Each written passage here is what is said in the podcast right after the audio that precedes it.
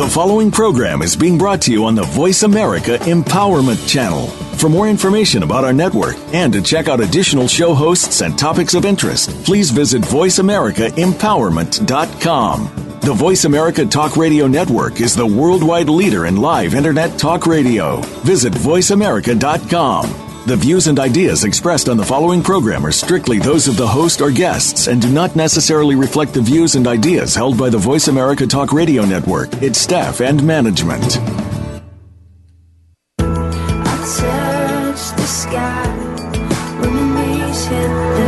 Welcome to New Dimensions with your host, Reverend Nicholas Barrett.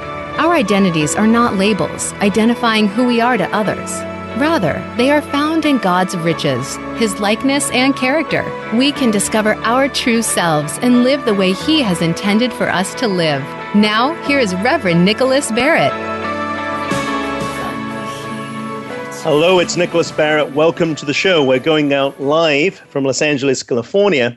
And the great thing is, wherever you are in the world, we're breaking history. We're in this moment for the first time, which means all things have passed, all things are new.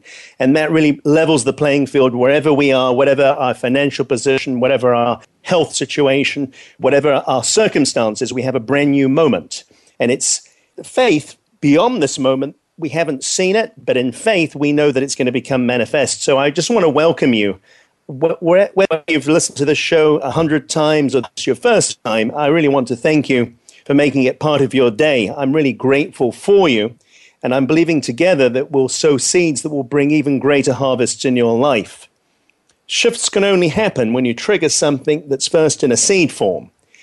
It's our thoughts and what we focus on whether we're reading things, whether we're hearing things that can then become manifest through our mind. So, really, your focus, your current focus, will determine your future destination. And as the Bible says, as you think, so you are in your actions.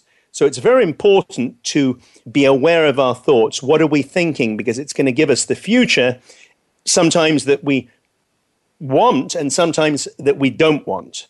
So, I'm sensing uh, a sudden shift coming for people, a sudden shift. It's a time of renewal. It could be a healing of a marriage, a sickness, a depression, or just general negative thinking. So I'm sensing a new dimension for your life today. And the question I ask you is why not you? Why not you? So before we get into the title of this week's show, I have a story that can get our minds ready for a shift in thinking. The mind has to be prepared, just like a race car. It does several warm up laps. It has to be prepared to be opened, to uh, leave the daily routine and be able to just be open to receive information. It's what you do with the information ultimately that transpires whether that's going to turn into wisdom and whether it's going to turn into changes in your life. I have a story. It's actually a moving story, but it's very empowering.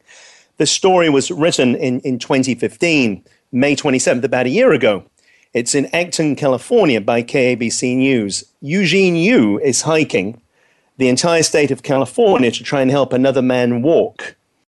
He says, I've loved every single step of this journey, he said. About a year ago, Yoon decided he wanted to pay forward with his life in some way. So he spotted Arthur Renowitzky on a social media website. Renowitzky frequently posts uh, pictures of his rehabilitation process from a paralyzing gunshot wound.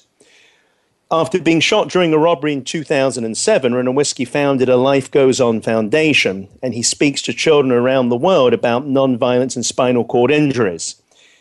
His message is simply to keep pushing, life goes on, and to never give up. So Yoon were so moved by Renowitzky's messages that he sent him a Facebook message. He reached out to him blindly and said, I'd like for you to achieve your dream to walk again. So he pitched him this idea of walking the state of California to help him raise money to walk again. It's just amazing that he wanted to do something like this for me, Renowitzky said in his mind. I don't know one person who'd do this for me. So Yoon, the walker, trained for months and began the more than 1,700 mile journey from California to the Mexican border with its border to Oregon. It will take him around four months to complete this walk. Yoon is mostly surviving on dehydrated foods, and various P.O. boxes that he mailed food along the way. So in Acton, Renowitzky met up with him and he gave him an in and out burger. He said, There's no way I can repay you, and I'll be forever grateful. So it's important. It's going to cost $80,000 for him to have these artificial legs put on. And he began training with these robotic legs that allow him to stand up and walk. So after seven long years of fighting, to see me standing up on my feet, it has a big effect on him, not only by his family and friends, but on his journey. So the question I ask you today is what thing could you do outside of yourself that would be greater? And Epictetus tells us men are not disturbed by events, but by their views of which they take of the events. And I really ask us, how do we see events? Do you see tragedy as an opportunity? Do you see the dark in our world as an opportunity to shine your light even more brightly? Remember, we need tragedy for the miraculous to come through, hate for love to excel, and darkness so light can triumph. So the story was really one of a man putting his priorities aside to help raise money for someone who was shot and paralyzed in, a, in an act of crime. But because he's doing this, Whiskey now has his legs. So if we really took the focus off ourselves for just a few minutes each day to do an act of service for a person in need, we have over 7 billion people in the world, very simply would soon change the world. So we need to live not by being apathetic or complaining, but by being the change that we want to see in the world. And I hope this has inspired some of us just to think beyond where we are right now. And we all are the answer. We're not individually the answer, but collectively, if one person does something and collectively we all do it, that, that's the big change. But I'm excited about this message. The title I have for you today is Trapped in Outcomes. You know, we're all busy in our everyday lives, whether we're home, work, wherever we may be, we're busy in the process of life. The time we have will always be the same. We have 12 hours of day and 12 hours of night. However, as life goes by, it appears to be going by faster and faster. When we take on the misconception that we never seem to have enough time to achieve the things we want, we seem to take on that misconception. Do you often find yourself saying to yourself, I don't have enough time, I'm in a rush, how am I going to get things done? I think we all get caught up in that trap from time to time. I know, speaking from experience, I do. But it's really how you view your time which is central to how you experience it, as your view on it determines how you feel about it and ultimately what you choose to do with your time. The big thing is, if we can get this around our heads, it may change our lives, is that the time will never change. And it's not the time in your life, but the life in your time that can make that change. Your journey has already been set for this precise time in eternity. The start, middle, and the end is already predestined for you to be a victor in your individual story. If you can think of life as a pilgrimage as opposed to a journey of incidences, coincidences, luck, or chance, it will instead be one of discovery in the faith that there is a greater purpose than merely walking from point A to B in your life. Very often, we get to a place of boredom, mundanity, and dissatisfaction as we've put all our lives as a hostage to outcomes with expectations and then results of those expectations to be on our timetable. This focus on outcomes predicates all of our stresses, our disappointments, our apathy, our helplessness. We live angst ridden as opposed to spirit driven. I don't believe that our journey is a problem for any of us, but the way that we see it. It's not that life caused us to go down a path and let us down as much as our expectations of the outcomes and their time frames. The blame is not on faith, but our lack of it. If we cannot experience or be aware of our true values, our greater meaning, or greater blessings of just being alive. If you want to experience a more rewarding life, you must first turn up your faith button to believe that there is a masterpiece version of you to be claimed at the end of your journey. Life is a process of perfecting and not a process of dying like the enemy has deceived you into to believing. We don't live to die, we live to perfect ourselves, become a greater version of us, to become more effective and to have greater purpose. You know, just like a piece of gold is perfected by the heat of a flame, so we can assume that our journey will be a long one of attrition. It'll have lots of tests and lots of challenges. Our outlook is therefore the key to the masterpiece to be revealed, which is in all of us.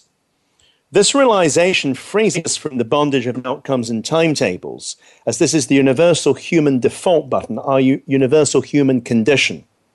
If we don't make a shift and raise our awareness of this, we'll remain trapped in outcomes, which will affect us one way if they happen how we expect, and on our time frame, and, and another way if they don't happen the way we want and on our time frame. Within a more mindful approach, you can open up and challenge your human mind to be more aware that you're not here merely to strive or to live and die, but to thrive in your refining process, to discover the masterpiece that God has put in, in the inside of you. Your life journey and, and its experiences create you to be a sharper blade to then be used by God to be a world changer. It's from what you've discovered within that can be then used from without. It's the internal revelation that then becomes an external manifestation. It's always from the inside out. So, the question I ask you today, friend, is how many potential blessings have you walked away from because something didn't happen exactly the way you wanted or on your time frame? We must stop putting a due date on God as He operates on due seasons. It's all about seasons, not on dates. It could be having a child, being married, leaving your job to pursue a dream, a life dream you've always had. It could be buying a home. It could be getting free of an addiction or just breaking free of general mind, general depressive thinking that's getting you down. Negative thinking is a big thing today. You know, and God knows what it is for you. It could be any of those things. I don't know. He knows, and you know. Today can be new. It can be a new start, a new chance in your life. Galatians 6 9 tells us, Let us not become weary in doing good, for at a proper time we will reap a harvest if we do not give up.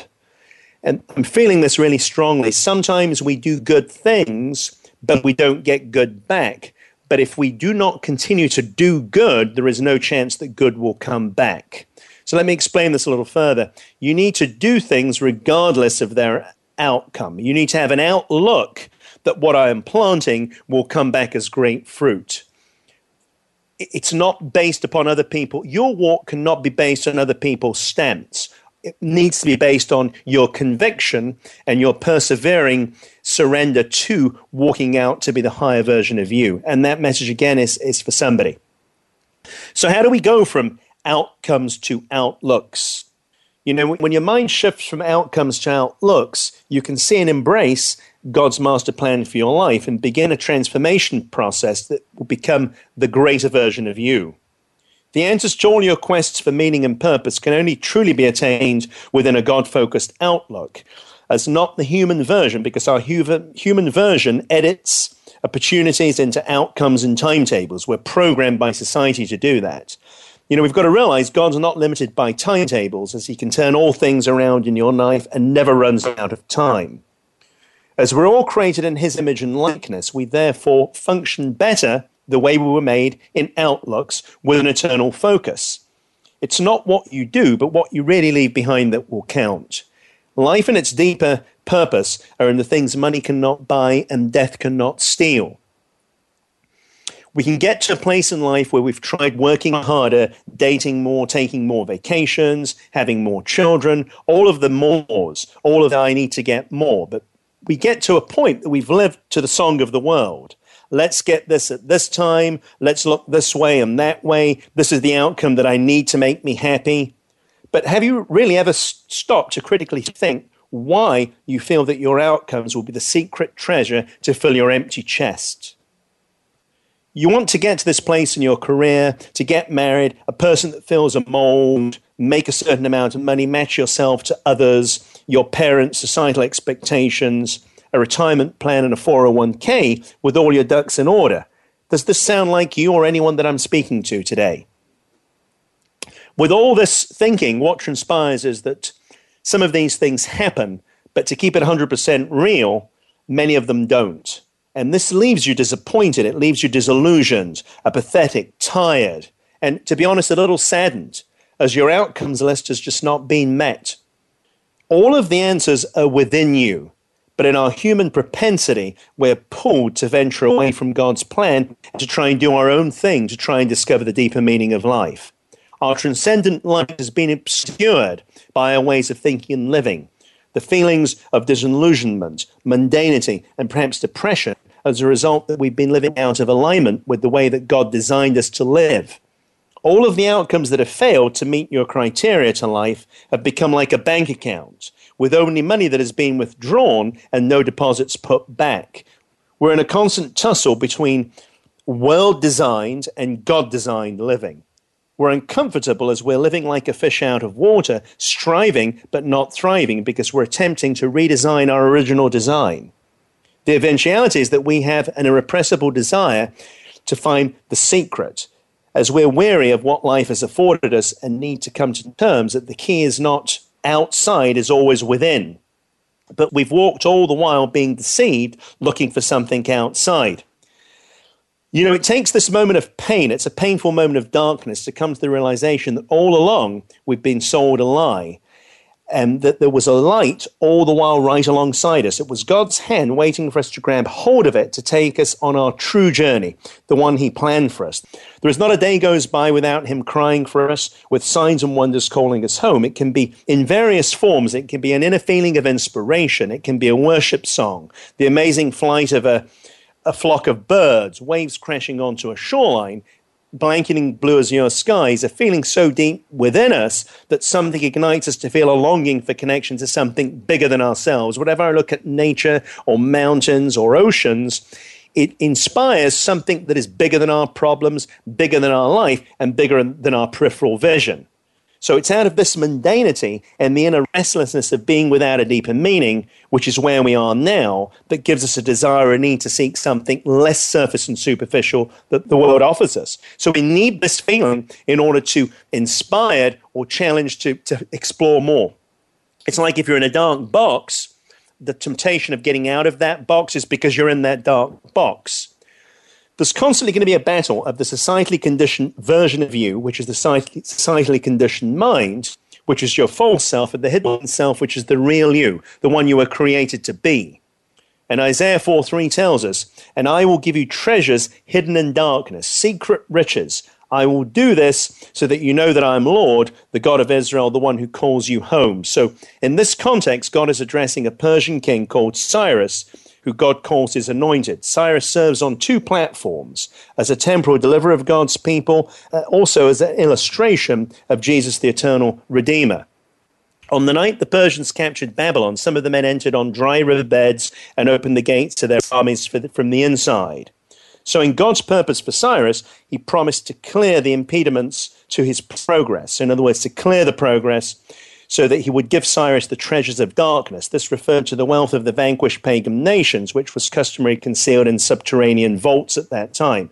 Thus, they're called treasures of darkness. So, treasures will come from darkness spiritually and actually physically.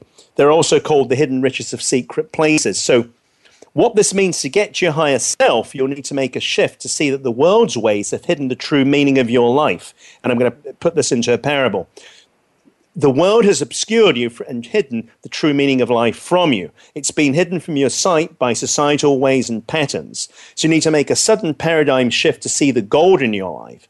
So when you change the way that you see your life, your life will begin to make those changes. So remember, as a day goes by, there is one day less in your journey. So there's no better time than making a shift right now. Your life is predestined, and there is a clock that's ticking all the time with an ever present call for your return home, your eternal spirit, and finding its eternal resting place. We're about to take a break, and in the second segment, I'm going to talk more about how do we focus our life on outlooks, how do we move away from outcomes, and we're going to enjoy the break. It's been great having you this first segment, and I look forward to talking to you in the second segment.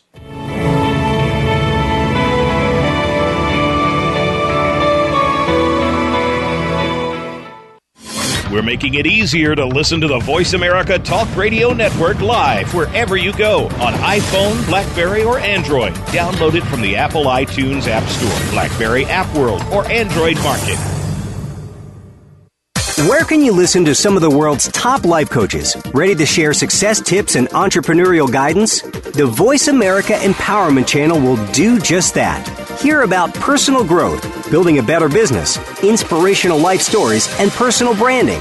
You'll find it every day at VoiceAmericaEmpowerment.com. The Voice America Empowerment Channel.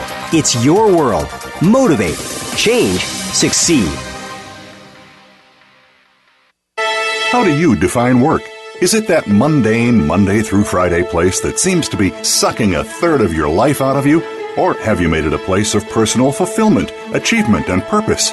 If you are looking to make your work life the latter, tune in to Working on Purpose with Elise Cortez. There are all kinds of inspiring work life stories told by people who have made work something to look forward to every day. Working on Purpose can be heard every Wednesday at 6 p.m. Eastern Time, 3 p.m. Pacific on Voice America Empowerment. Live up to your fullest potential. This is the Voice America Empowerment Channel.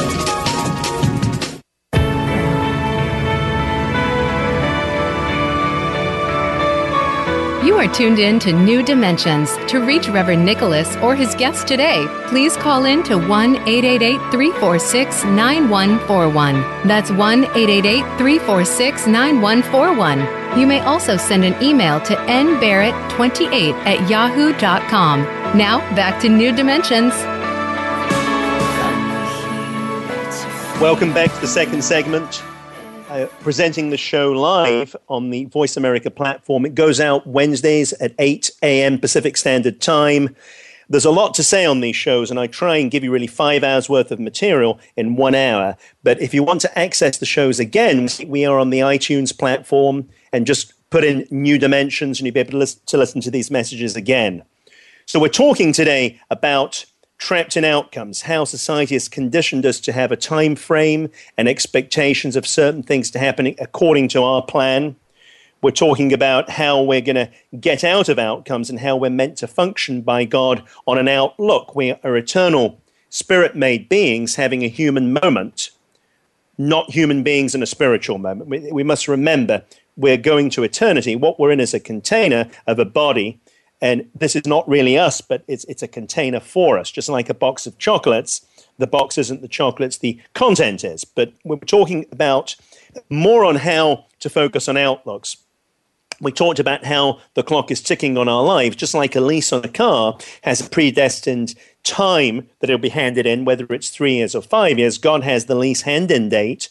And just think about it every day you're ticking is like a mile on that car. That's why each day is important. And I always look at my outlook is always Lord, if this is my last day, how would I see it? And it's amazing. The chats at Starbucks are more purposeful at five or six o'clock in the morning. The coffee tastes different. The sky tastes different. The birds taste different. My attitude's more grateful. I'm more grateful for what I've got, so I can offer myself as a sharper blade. So, really, when you change the way you see something, it changes. We don't know when our last day will be. We always say we're 18, we've got lots of time, and we're 50. But I've had friends of mine giving me a box with ashes of an eight day old baby in that box. I had a friend that called me up and said, Pastor, my school phone, my 13 year old son died on the soccer field. I had another message that someone had rolled their car and they had to go and identify the boy was a 21 year old boy. So there really is time, you know, time knows no bounds, death knows no bounds. So it's so important that really to embrace the power of this moment. It's not an outcome, it's an outlook. We know the outcome is great because we're going back home, but how is your outlook? James tells us, James 4 tells us, why you don't even know what will happen tomorrow. What is your life? You are a mist that appears for a little while and then vanishes. I mean, this ought to really in itself take us away from outcomes. It's, it's outlook. It's futile to speak of outcomes when tomorrow, what this really means is, it's futile to speak of outcomes when tomorrow is not even promised. We don't know what the next minute offers us, as life is utterly precarious. And God has not created anything in his creation, man or animal, to command one moment of what the future holds for them. So nothing created knows the future, man or animal. If we knew the future, we really wouldn't need faith. I mean, to be honest with you, as it would be like walking into a movie theater and knowing the start middle and the end of the new movie you're about to see.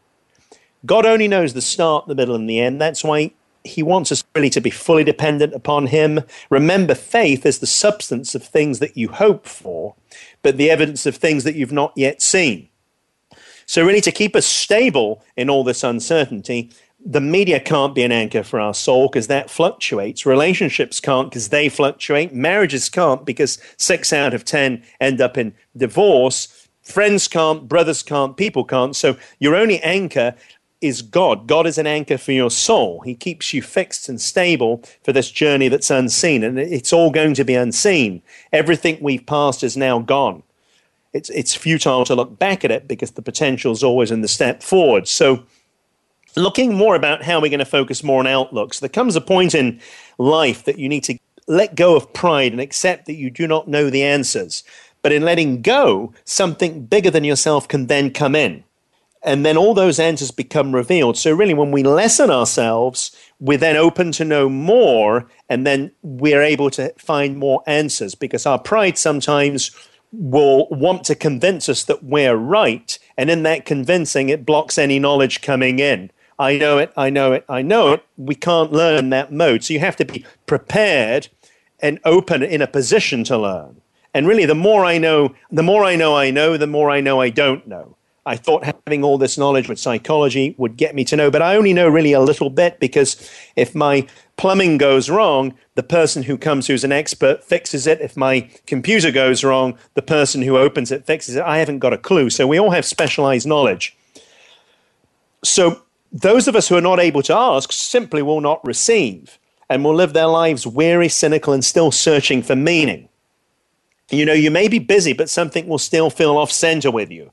So, unless you make a sudden shift, we can be like a hamster in a cage. That hamster is, as you know, is turning on that wheel faster and faster and faster, but not certain of why it's on the wheel and where it's going. We can, in life, very much be that way, just like the hamster on the wheel. We all have a divine plan, a divine master plan. Call it a God plan, call it a divine plan. It's a master plan. You must just find your own master plan. Until you find it, you'll never fully grasp the magnificent journey and gift that life is. Instead, you'll remain like that hamster on the wheel.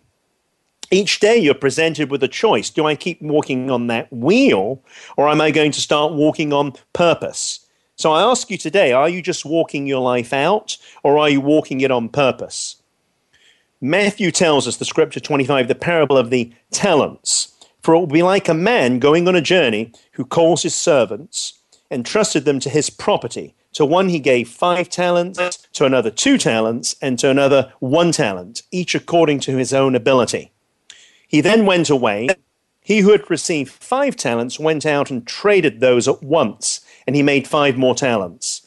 So also he who had two talents made two talents more. But he who had received the one talent went and dug the thing in the ground. Now, after a long time, the master who dispensed the money came back and wanted to settle the accounts with his servants. I'm going to be brief as the timetable for this show. There's a lot of information to cover, but I'll get to the point on this, what it really means. In this parable, a rich man delegates the management of his wealth to his servants, much like an investor in today's markets. He gives five talents, a large amount of money in those days, to the first servant, two to the second, and one to the third.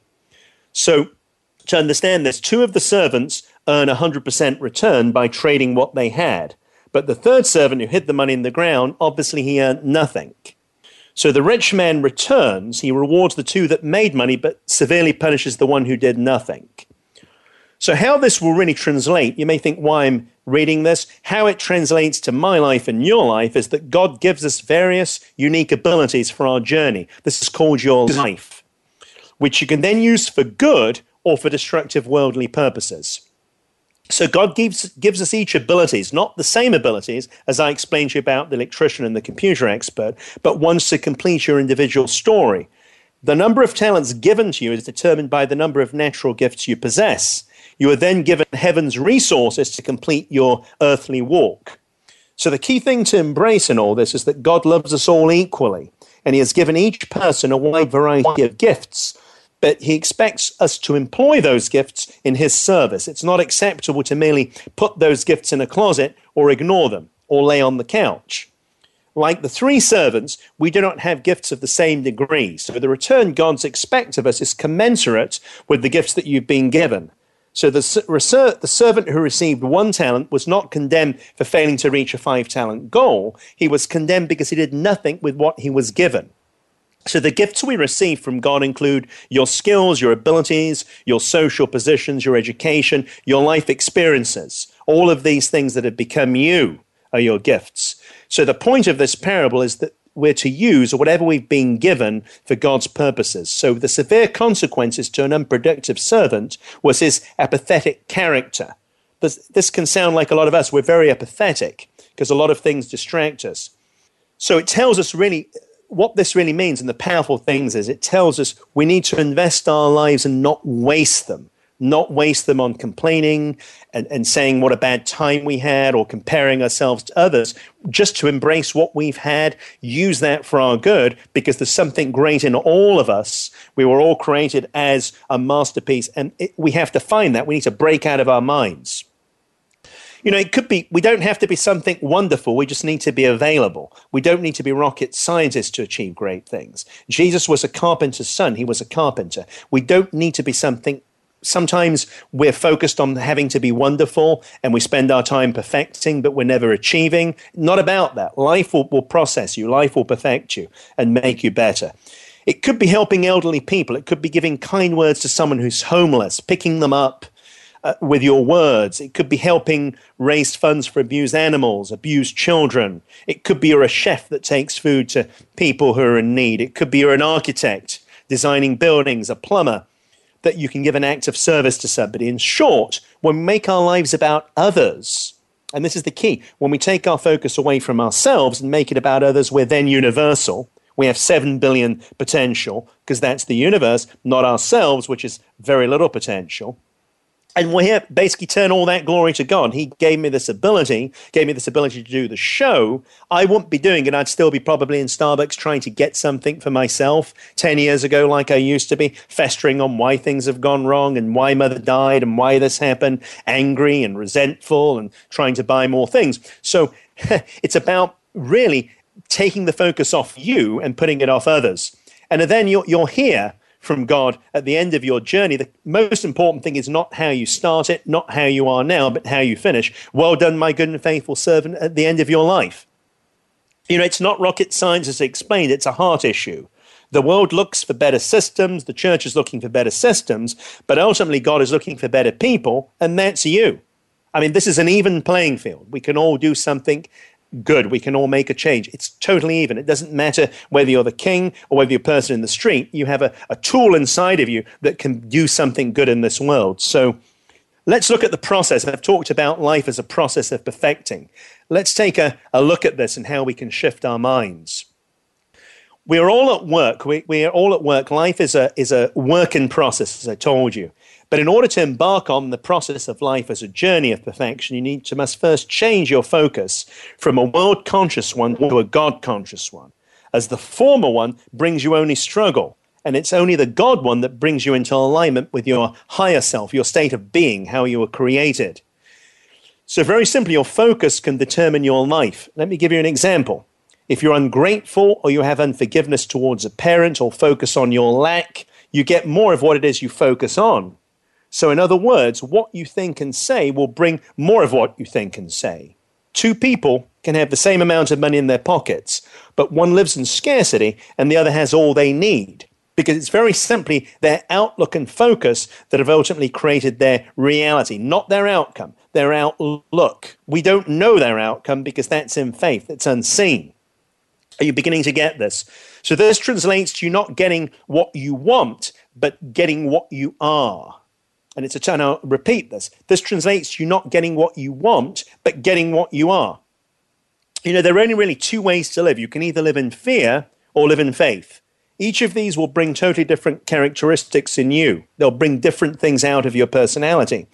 So when you put on the news media, you're living in fear. But when you get aligned with the world and its propensity for fear, instead of the God consciousness, you just keep attracting more fear, more stuff to be afraid of, more shortages, more wars, more car chases, more killing and more diseases, more of how bad it is. So we need to get our God conscious focus on and not our world conscious. Remember, the world has created all of these problems out of separation to God. It's the me, it's the I, it's the ego, which is in separation. But as you and I know, if the world was not in the mess that it is right now, we wouldn't need to be having this show. It's because it's in this mess that quite clearly we need to stimulate in us so we can be the change. We are spreaders of a beacon. You can spread the light that you learn from the wisdom that you hear and then put it into action. So the key really to life being the process of perfecting is again outlooks not outcomes when my outlook is on god i adopt his characteristics i am love I see things as possible. I do not judge. I live and let live. I'm compassionate. I'm kind. I'm patient. I don't get down on myself because things don't happen the way I want or on my time frame.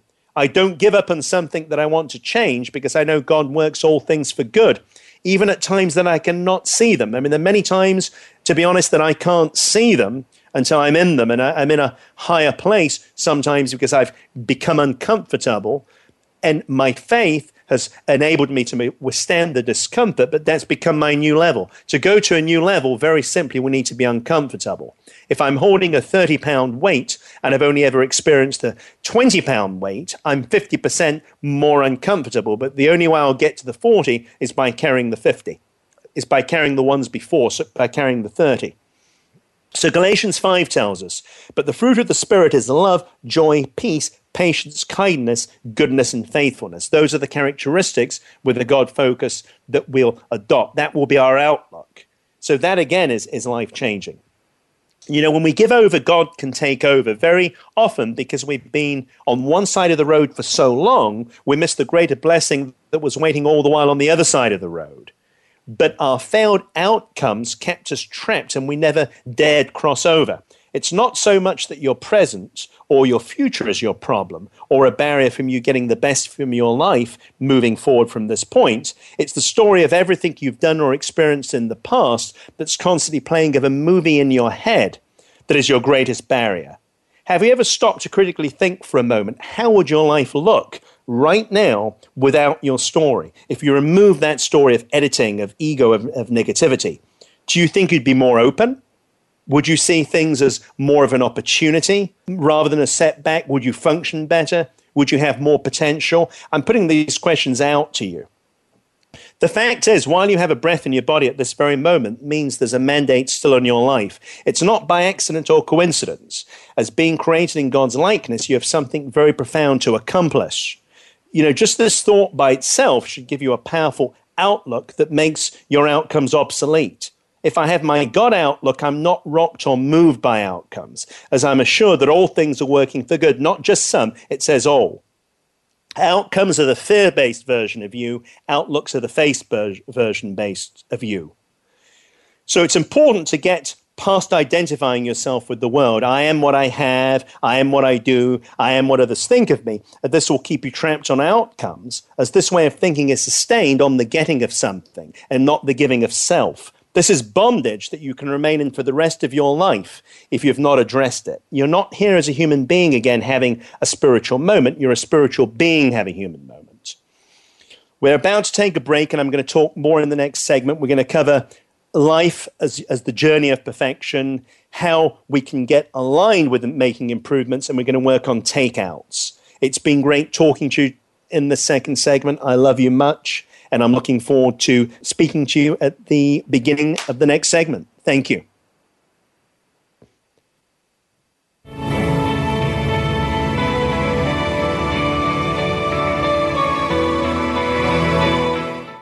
Become our friend on Facebook. Post your thoughts about our shows and network on our timeline. Visit facebook.com forward slash voice America.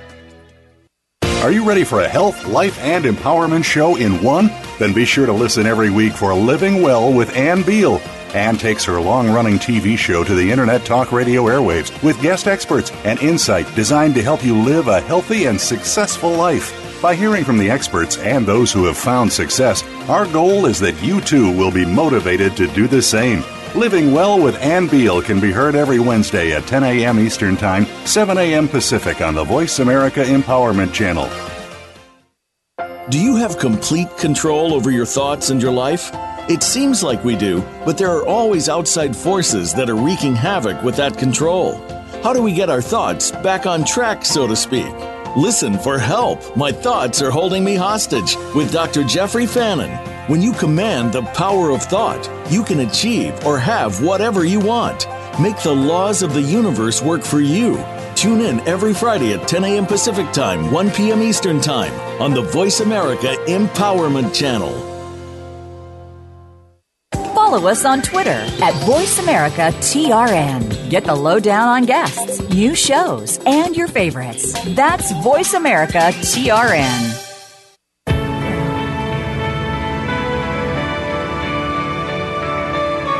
You are tuned in to New Dimensions. To reach Reverend Nicholas or his guest today, please call in to 1 888 346 9141. That's 1 888 346 9141. You may also send an email to nbarrett28 at yahoo.com. Now, back to New Dimensions. Welcome back to the third segment. We were talking about how we're going to shift from outcomes to outlooks. I hope you're enjoying the show right now. This is it's an honor and a pleasure and a blessing to me to do that. Thank you. Give all the glory to God, but also I thank you for your time. So we need to shift. How do we get into how do we break this outcome thing? We're talking about how this keeps us trapped. We need to basically shift past our past, our current mind thinking that's got us to this place. We need to embrace that all we've been through was to get us to this very moment we're in right now. And by virtue of still being alive, you're an overcomer. So you can't be a not an overcomer because what you have been through, you've already triumphed. You've already gone through everything to this minute. So you can then start to embrace that all you've been through is a ladder. Each step is required to get you to the next step. So each day is required to get you to the next day. Each challenge and the strength gained is to set you up for the next one. It's with the end goal, if you look at it as life as a ladder, of getting to the top of the ladder. That's our end goal. So I could basically land the plane on this metaphor, but I'm going to plow further. When you are standing on a step and you look down, you see the steps that you've left behind you. You can ponder and ask this question What's making me go up? It can't be the steps that I've already walked on. They can't make me go up anymore to the next one the same way, nothing that you've left behind in your life is responsible for where you are going in your life from this moment forward. It's the belief that God still has more and greater things are yet to come that propels you to the next step. So you need each step to get to the top, but the one that you find yourself on right now is the most important one for you to reach your place of perfection. And this message again is for somebody. If you've had stuff happen in the past, let it go, forgive them, empower yourself and give them the ability not to be responsible. So it's a two for one. Whatever's happened before is going to step you. Don't let that impede you to get to the next step. You need to believe that whatever you're in, greater is coming to continue scaling that ladder. There is no past, as all of all you ever have is this present moment you're in. It's not how we view the past that will get in the way, but how our outlook is in the present. And Isaiah tells us, Yet you, Lord, are our Father. We are the clay and you're the potter. So we're all the work of your hand. What this really means is that we're God's work as He shapes us through trials and circumstances to be a sharper instrument. He knows, because He created you and me, He knows our human propensity for pride and resistance. Don't we all have that? It is often only when we're going through a serious trial for us to then gain a willingness to seek help and assistance. I mean, how many people, when they get hit in a car crash, you see them the first thing, or they fall down and hurt themselves? Oh my God, oh my God. I'm hearing people using this all along. They don't know why they're using it because probably they're not believers, but something inside them was created the same way you and I were in his likeness. And that's the first word they say, oh my God, when something happens. So it's on our moment of weakness and that we're sometimes able to seek help and assistance. So there are, the Bible verse refers to people and their transgressions. They then feel that they are to be saved. It must be mere sovereignty of God, and that they will implore His interposition and to mold them in His will. That's really what it means. It means that He molds us. So, at times in our life, the pain is greater than us. So we turn to addictive behaviors, we turn to anger, we turn to all of those too muches, the antidepressants, just to deal with the pain. Very simply, your life and my life is like a pressure cooker, as what goes in must surely come out. So the perfect time to give it to God, as He will give you strength and through you calm you through the storms and peace in the turmoil, and the purpose to fill the pain. So the perfect time is, of course, when you are struggling, but the perfect time is all the time. So, because this will always manifest, it will always be trials and circumstances that will go in that pressure cooker. And if they're not dealt with, they'll come out in all of these undesirable behaviors. So with God, there's always more. I just want to tell you, he's, he's a God of more. David, who killed Goliath with a stone, he became king of Israel. So for him, there was more. Daniel in the lion's den. So the king opened the door the following morning and asked Daniel, "Are you still there?" He said, "I was. I'm there. I'm still here." So for him, there was more. Rahab was a prostitute who biblical scholars have interpreted as a model of hospitality, mercy, faith, patience, and repentance in her interactions with Joshua's spies. So she was, thus, the harlot of Jericho became a paragon of virtue. So for her, there was more. Esther found favor with the king as he loved her more than any other woman. So he delighted with her that he gave her the royal crown. So for her, there was more. For Moses, there was more. Jonah went against God's wishes and he went to Tarshish instead of Nineveh. So God gave him another chance by delivering him after three days in a whale's mouth to Nineveh. So for him, there was more. Friends, you can either look through the crack in the window to see outcomes or the larger window pane to see the outlook of an unlimited possibility. I mean, you basically get to choose. We can look at now at some takeouts. We can actually self coach ourselves for outlooks. How am I going to use my outlooks? So, really, I ask number one thing I ask what outlooks, perspectives, and beliefs and um, values and ideals do you currently hold about yourself, about your life, and where it's going? And then you can look at where did your out, outlooks come from? Where did you get them from? Did you get them from life experiences? Did you get them from studying, from reading? Where did those current outlooks challenge your um, outlooks? Challenge them if they're not bringing you the best in life. If they're more of an outcome, you'll be able to define that for yourself. Which ones no longer serve you? Very simply, some outlooks that we've had are no longer ones that are current in our lives. If we had an outlook to get married and we're now married, obviously our outlook now is to support our family. If we have an outlook to get healed and we've currently been healed, obviously our outlook has changed. Whatever we have been in with an outlook needs to be modified. We don't stay with the same outlook because life is a process. It's a process of improving and getting better. So they may outgrow you. They, it's all in seasons. Which outlooks are causing you to play safe and not live up to your potential. Very often, like I described to you, the hamster on the wheel, we get to a place in life that we achieve certain things, we achieve certain goals, and we think that's it. We think, I, well, I'm now comfortable, I've got all of these things lined up. But I will tell you, that will create eventually mundanity, it'll create apathy, it'll create a certain blindness to the greatness that's in your breath. Do not waste your life thinking that that's all it has very often a lot of things will not be accomplished because we simply stop praying because we think that's all that there is for us. You can be 80 years old and there's still something more. I know people doing amazing things at, at those ages. I know people in their 90s still running marathons faster than I can run it. So let's not go, get caught up in, oh, whoa, this is me, this is all I've got. How can you adopt? More empowering outlooks. How can you empower yourself? We've said our focus, our current focus will determine our destination. What are we looking at for renewal? Are we st- reading books of empowerment? Are we reading books of possibility? Are we doing like the first story in Renowitzky about a, a man who, Jon, who actually gave up part of his his purpose to actually walk life to raise money to raise $80,000 for someone who was shot criminally shot and who was paralyzed in a wheelchair? Are we empowering ourselves looking at things like that? So what are we what are we using to empower ourselves to encourage us? Just like i've explained before a computer has to be connected to a power outlet to be recharged. So there's your iphone. Where are you recharging? Are you focusing on media that will bring you outcomes and not outlooks? Or are you focusing on surrounding yourself with positivity? Because what you create for yourself in your mind as a seed will ultimately be what your outlook is, and your outlook will create your outcome. So, very simply, we need to correct our outlooks to correct our outcome. How do we empower ourselves? How do we cultivate more curiosity about life? How do we go f- further? Even if things have not gone right, and that's very simply because we've had an agenda that hasn't been met.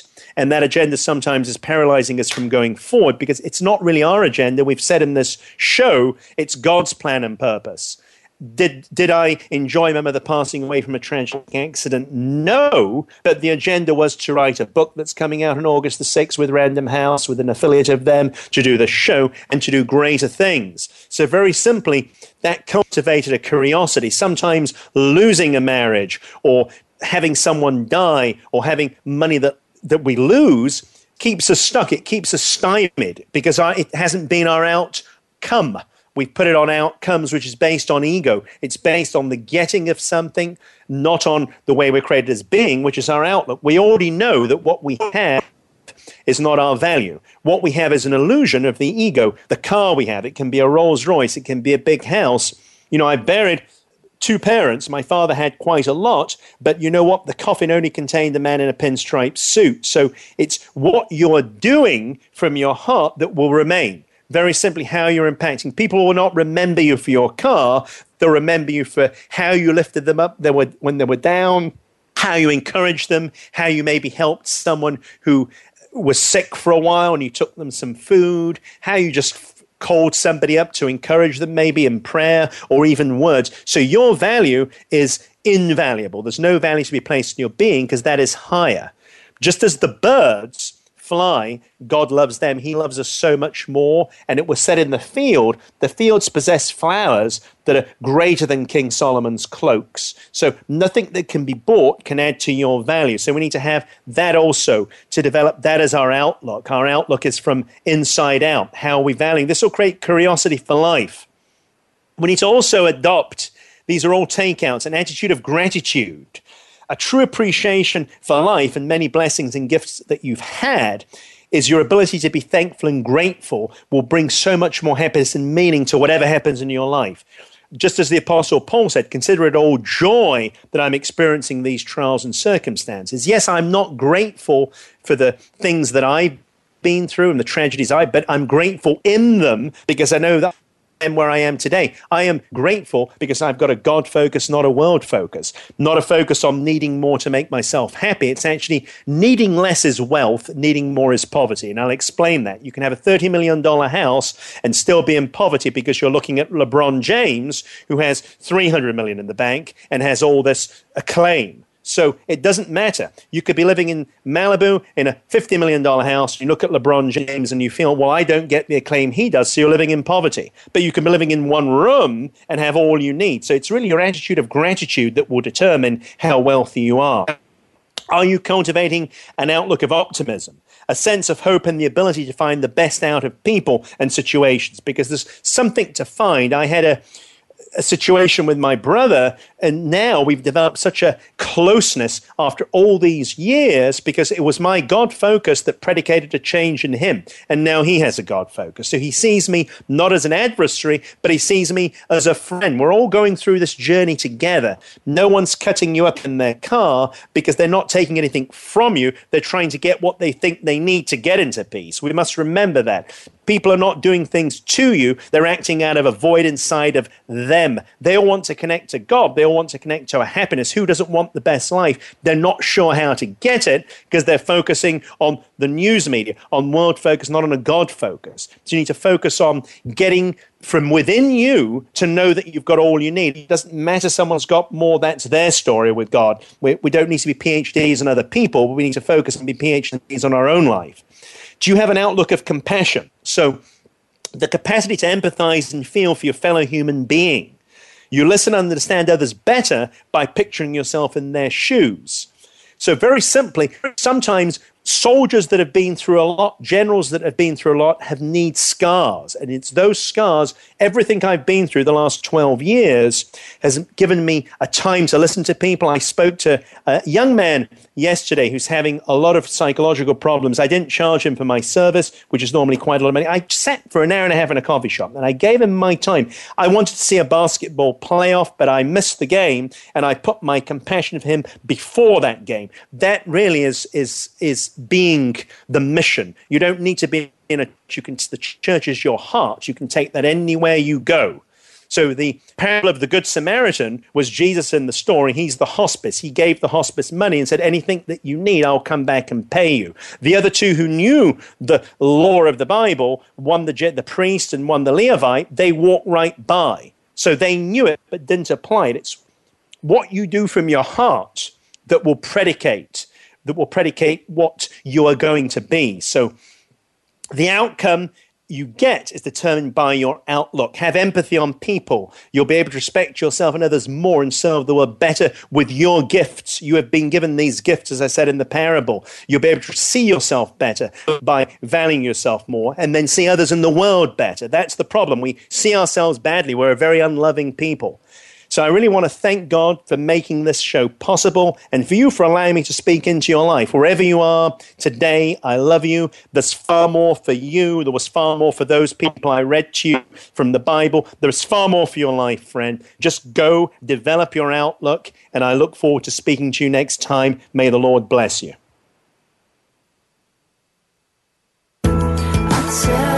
touch the sky Thank you for tuning in to this week's edition of New Dimensions.